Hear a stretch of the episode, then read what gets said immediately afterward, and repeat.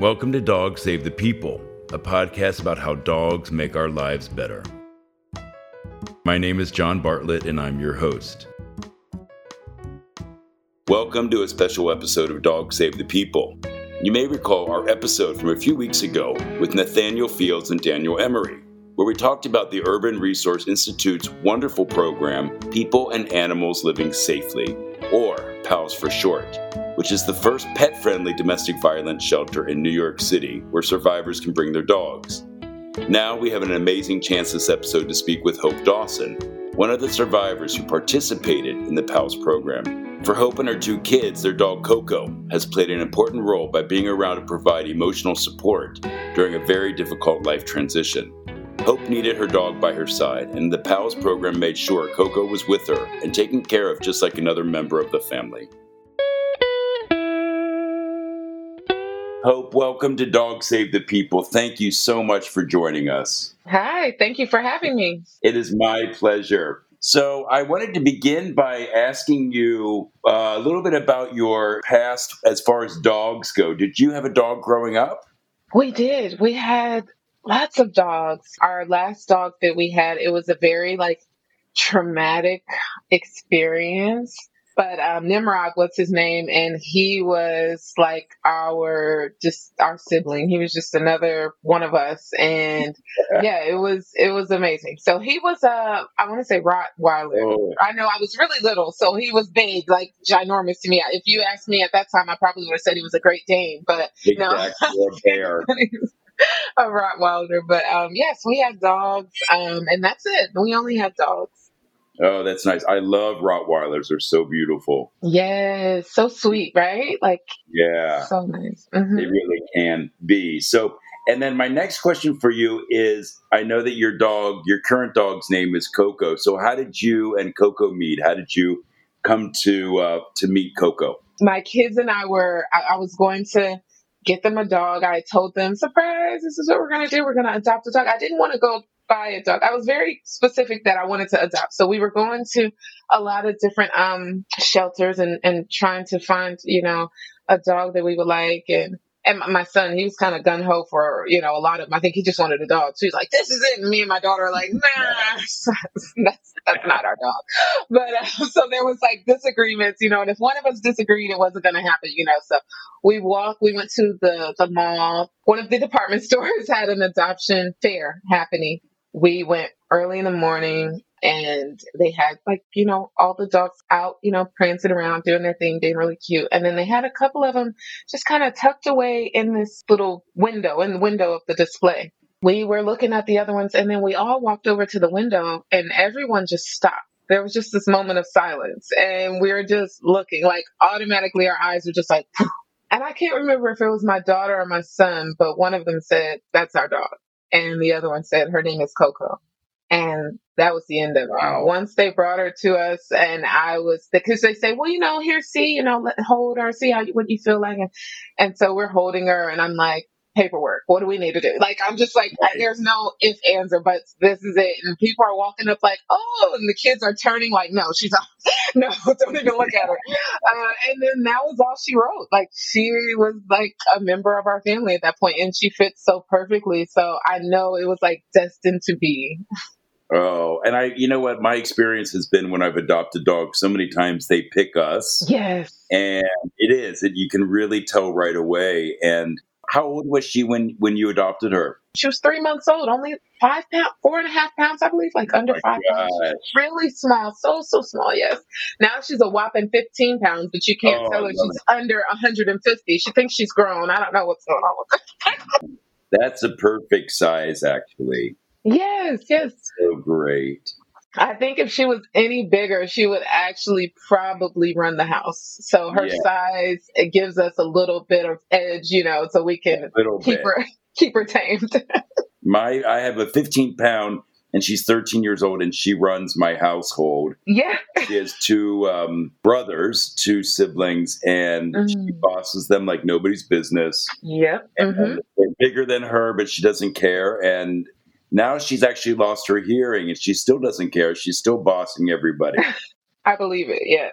It's it's the best. It really is. And they bring so much so much to our lives. Uh, yes, absolutely. And what kind of dog is she? Like kind of like a Jack Russell, uh, Corgi mix, something. You know, Coco is Jack Russell Terrier Chihuahua. Oh wow! So they're like distant cousins. I bet they are yeah. very similar in personality. oh yes, I love it. I love yes. it. So, Hope, I know that you've been uh, you you went through a tough situation, which we don't need to get into, but I know that part of your journey was that you were looking for a place to go, and I wanted to ask you, how did you find out about URI? Right, we did um, find ourselves displaced uh, from our home and, and having difficulty finding a, a new home. And one of the biggest contending factors in that was that I did not even know that pet friendly shelter was an option, right? Yeah. And so when it came to the point where I knew that we were going to have to enter the sheltering system, I began immediately. The first step was looking for boarding for Coco because I thought if I can find a rescue agency that will board her temporarily, then that will give me some time to, you know, get us situated and bring her with us and, and all these things. I just was like, exactly. I, I knew that she was the first step, you know, that I had to do that. And so I did. I contacted a local agency and they agreed to board her for 30 days. And during that time, we entered into a regular sheltering facility. Now, the rescue agency did at that point tell me, and it was like in general, kind of in passing, there's a shelter that may be able to take you and you know your kids and Coco, and I was like, wait a minute, it, it, it was kind of like it just was unbelievable to me. Like, hold on, what do you mean? Like this doesn't yeah. make any sense, you know? But I'm thinking, well, maybe they can pull some strings, or you know, I don't know what they were. I didn't fully understand but I just, they kind of had whispered in a way. And I think they didn't want to make any promises because you never know if there's going to be room available or, you know, right. and so they just kind of mentioned it in passing. So we went into the regular sheltering system and I actually mentioned we have a dog. She's being boarded here. They let me know of the shelter that might be able to take all of us. And, you know, and I had mentioned that and they told me, well, it doesn't work that way. And uh, they wouldn't even take the information. It was like, this is what we're going to do. And then you should be happy that you all have a place to lay your heads. Don't worry about the dogs. Right. Again, I feel like sometimes people are so dismissive when it comes to pets. It's like they don't understand. Like, it's not a pet. It's, this is my family, you know? And so as long as she's displaced from us, my family is separated from each other. And so, but I, I think if they, people just don't understand that. So that's what happened. And while we were in the regular sheltering system, the rescue facility did call back and say, okay, so the places, Urban Resource Institute. Someone just moved out. They have your exact family size. They're able to take you and Coco. And this is what's going to happen next. And we were like, what? You know, so at that point, that's when the party started. you know, it's like, it's going to happen and, and we'll be okay. Uh, and so that that was our first introduction to Urban Resource Institute. There was a process, but um, shortly thereafter, we were we were on our way. That's amazing, and yeah, so the program PALS is so incredible, and I it just blew me away because I had heard about this sort of opportunity, but that I know that it's rare and that it's not mm-hmm. it's not something that is uh, so widely publicized. Mm-hmm. But mm-hmm. the fact that they understand this whole concept about how our pets are our family, as you had mentioned, Hope. And mm-hmm. I was just curious, like, what was the feeling like when you when you were all able to re uh, reunite? Oh, and the PALS program is absolutely amazing. Like for so many reasons, right? Not only do you get to keep your family together, but then the amount of education that they offer once you arrive is just it's just insurmountable. I feel like I could use that word in, on so many different levels with Urban Resource Institute yeah. and the benefits, right? But um, specifically speaking on the PALS program, before Coco had gotten there, they had let me know everything that they had for her, for my children, for myself. And we went into the apartment because you have a space, you know, for yeah. your family. It's not a shared space. And so it's a home. It's a home and, and you, and a safe place, right, to, to land. And so we entered in there and we saw this area. And I, like I tell you, Coco, like I said, she's 15 pounds. She's she's not that big, but there was right. this huge like Coco's corner over there. She had like this cove. I don't even know what to call it. It was this like you know lap of luxury, but they had everything for her toys and food and a bed and like just everything there um, that, that I could even, some things that I hadn't even thought of getting for her myself, you know, in the very beginning right. because we were dealing with so many things. And at the time, Coco was experiencing a bit of PTSD as a result of just how things had transpired. It, it really yeah. did affect her greatly also. And we didn't understand what was happening with her. We just knew that she was extremely protective and nobody should just talk to us if Coco was around. Basically, that's just how it was because she was really protective. And so I didn't know the first step on how to combat that, what to do to help her to just normalize and to feel confident and comfortable and safe. And, you know, I didn't really understand, but immediately upon her arrival, the we say like social worker or therapist that she had, we say it was Coco's therapist, but the the worker from the PALS program that was assigned to her was so attentive and so informative and really just walked us through each step. And as we saw, like Coco was very like standoffish with her initially, but I want to say within a day or two, she was eating treats out of her hand and allowing her to touch her. And we were just like amazed, like, how, how? Like, she's a dog whisperer. But she helped us to understand, you know, um, what we could do to help, you know, even just any kind of behaviors that Coco was displaying. And so the, the PALS program was extremely helpful in the process. And, and like I said, it goes beyond just keeping the family together, right? It's about transforming the person, the, the whole family into becoming better through this process and not just like sleep here and find some place, go. But how can we actually like give you the best possible scenario so that when you're on the other side of this, you've grown, right?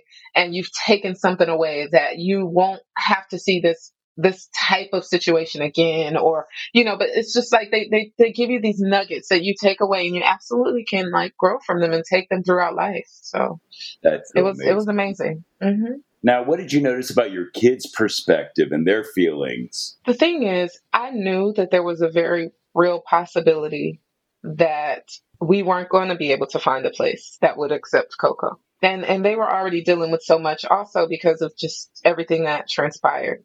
And I was feeling horribly guilty and, and I had all these, these thoughts as far as what they were experiencing. I, I didn't fully understand what Coco was experiencing, but I knew, you know, what my, my children were experiencing. And so I could not fathom having a conversation with them to say, Coco's not going to be able to come back with us on top of all of everything else, you know. And so I tried to have the bravest face I could, you know, in front of them yeah, we're just dropping her off here for a little bit. We're going to get settled and then she's coming with us, you know? So I, am talking the talk, but at the same time, when we had to leave her at the boarding facility and Coco's, she's so smart. I mean, I, I, honestly feel like she's like part human or something. Something's going on in there. Because when we dropped her off, and I said, you know, I'll walk her back, you know, because they have somebody escort them to the back. I'll walk her back because I was the tough one, right? And this was right. just, I was going to do it so the kids didn't have to.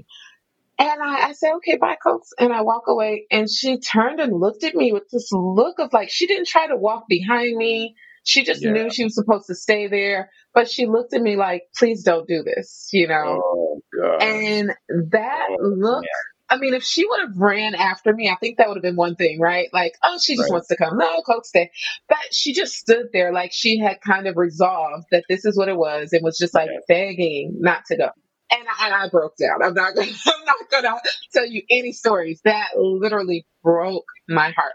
And so while I'm walking out and telling my kids everything's fine, everything's mm-hmm. okay, this is just for a little while, you know, I am like in pieces because the prospect of having that conversation with them, of like having to have that face, like the, the, experience with Coco, right? Like that last, mo- if that were the last moment, her begging in in its best way, like they have this nonverbal communication, right? To not go and knowing what I had done as far as like leaving her, like it just. So I, I look at her like when I when I think about the children, I do think about her also, but all of that, you know, combined, I didn't know how to how to how to face that, right? And so they were, I think, because of my wanting to put on this brave face and tell them, no, everything's for sure going to work out. That's just what is going to happen because it has to. And maybe that was speaking something into existence and an affirmation that allowed it to come to pass, you know, but, it, and I was doing that because for my children, but maybe that's something that kind of, you know, brought it towards us. But, um, I was telling them that. And so they didn't really, I didn't really see concern in them because they just believed like, well, if mommy says it's going to be okay, it's going to be okay.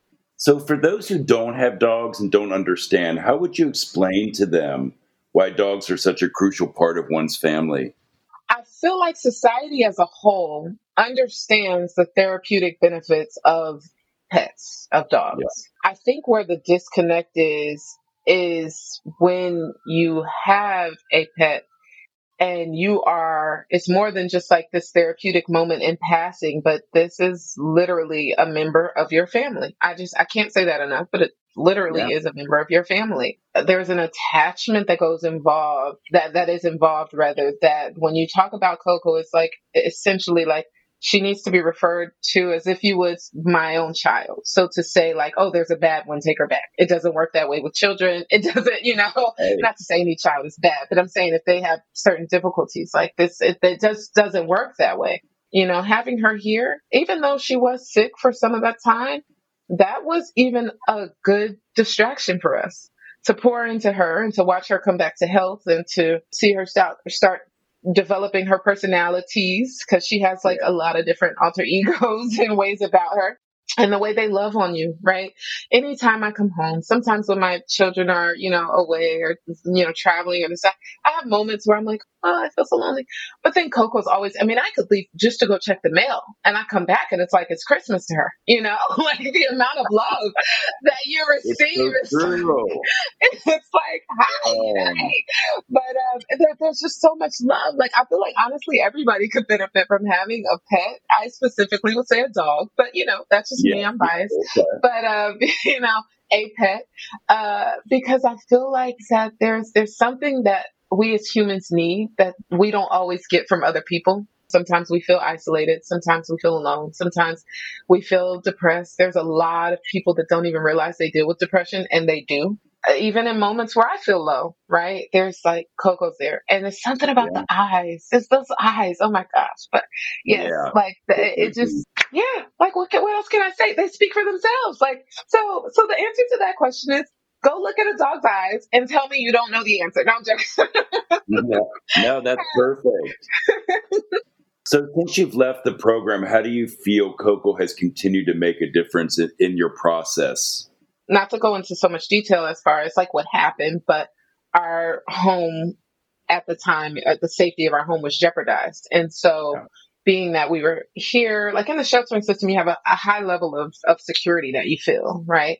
But being um, in our own space now, it was a little bit different. We were a little more, you know, exposed. But I feel like yeah. having Coco for one, she is the best alarm anyone could ever have. If someone wants to throw trash away in the, the hall, then she lets us know. She she lets us know everything that's going on in the building, um, and so that's great. But also, uh, just having her again, just therapeutically, as we are still dealing with, right, the residual effects of what happened. Having her here, you know, therapeutically is always going to be a benefit. It's always going to be a benefit to kind of distract and also help in certain moments. And so she's she's always an asset. I don't think that ever stops, regardless if you're in a program or you're not, or you know, it it it, it doesn't stop. And I imagine, I know that um, you know, for you growing up with dogs, I know that for your children having Coco, it's this thing of they want to take care of her and protect her, but then also she's there sort of doing the same for them. And it's such a wonderful experience. I think, when when children are allowed to experience and grow up with with a dog. And it it, mm-hmm. it informs them on so many different levels, I think, from compassion to responsibility and friendship in a different exactly. way. Exactly. Yes, yes, absolutely. Yeah. I concur on every front. Yes. yes. so Hope, is there anything else you'd like to share with us or any any pieces of advice or wisdom that you'd like to share? One thing I will say is just even going through, and I and I, I speak a lot about what we had gone through and the PALS program and Urban Resource Institute and what they were able to do as far as helping us in the moment. But even after the fact, I feel like they're still very present and they are really attentive to, like I said, transforming the person as a whole. And one of the things that they were able to do for me is speak to something in me that I did not even know existed. I, I wouldn't have even ventured out in this way.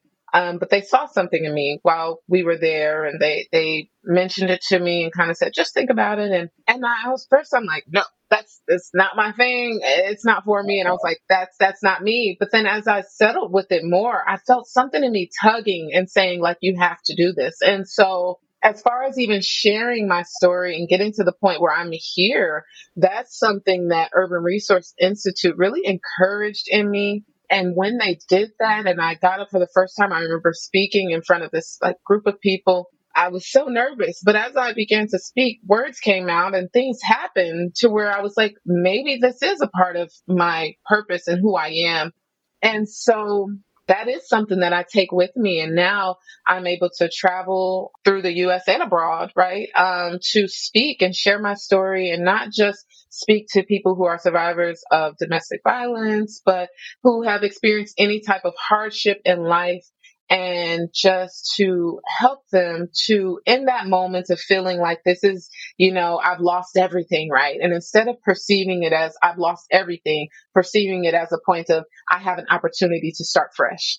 And so i feel like while i was at urban resource institute I was like planted in this space and there was a lot of growth that was happening. And in that growth, I was something in me was produced that I hope to produce growth in others, right? So it's like a tree. I, I said this uh, analogy another time, but it's it's metaphorically, it's like a, a tree, a seed that's planted and then it, it grows and it bears fruit.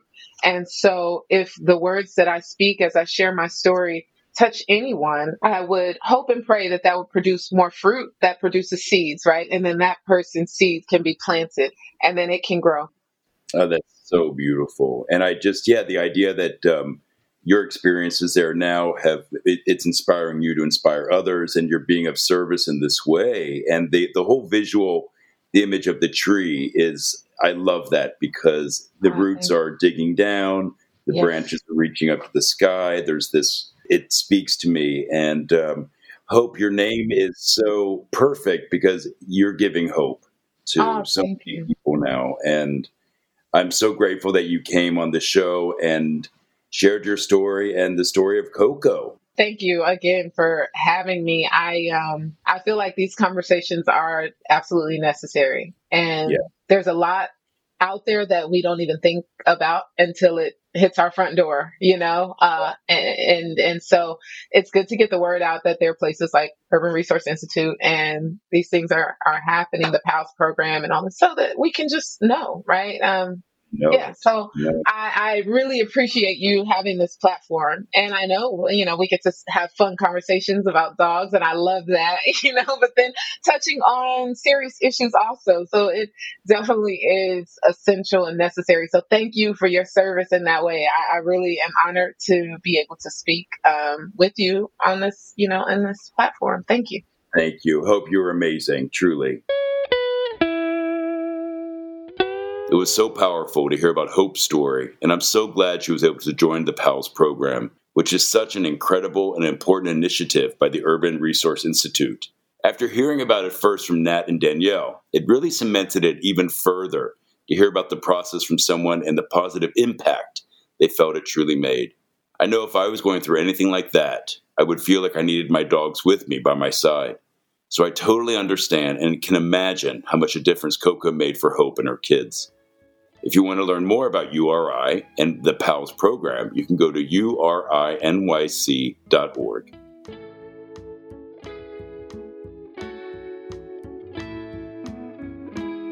Thank you for listening to this episode of Dog Save the People, a podcast about how dogs make our lives better. This show is a production of As It Should Be, a content studio.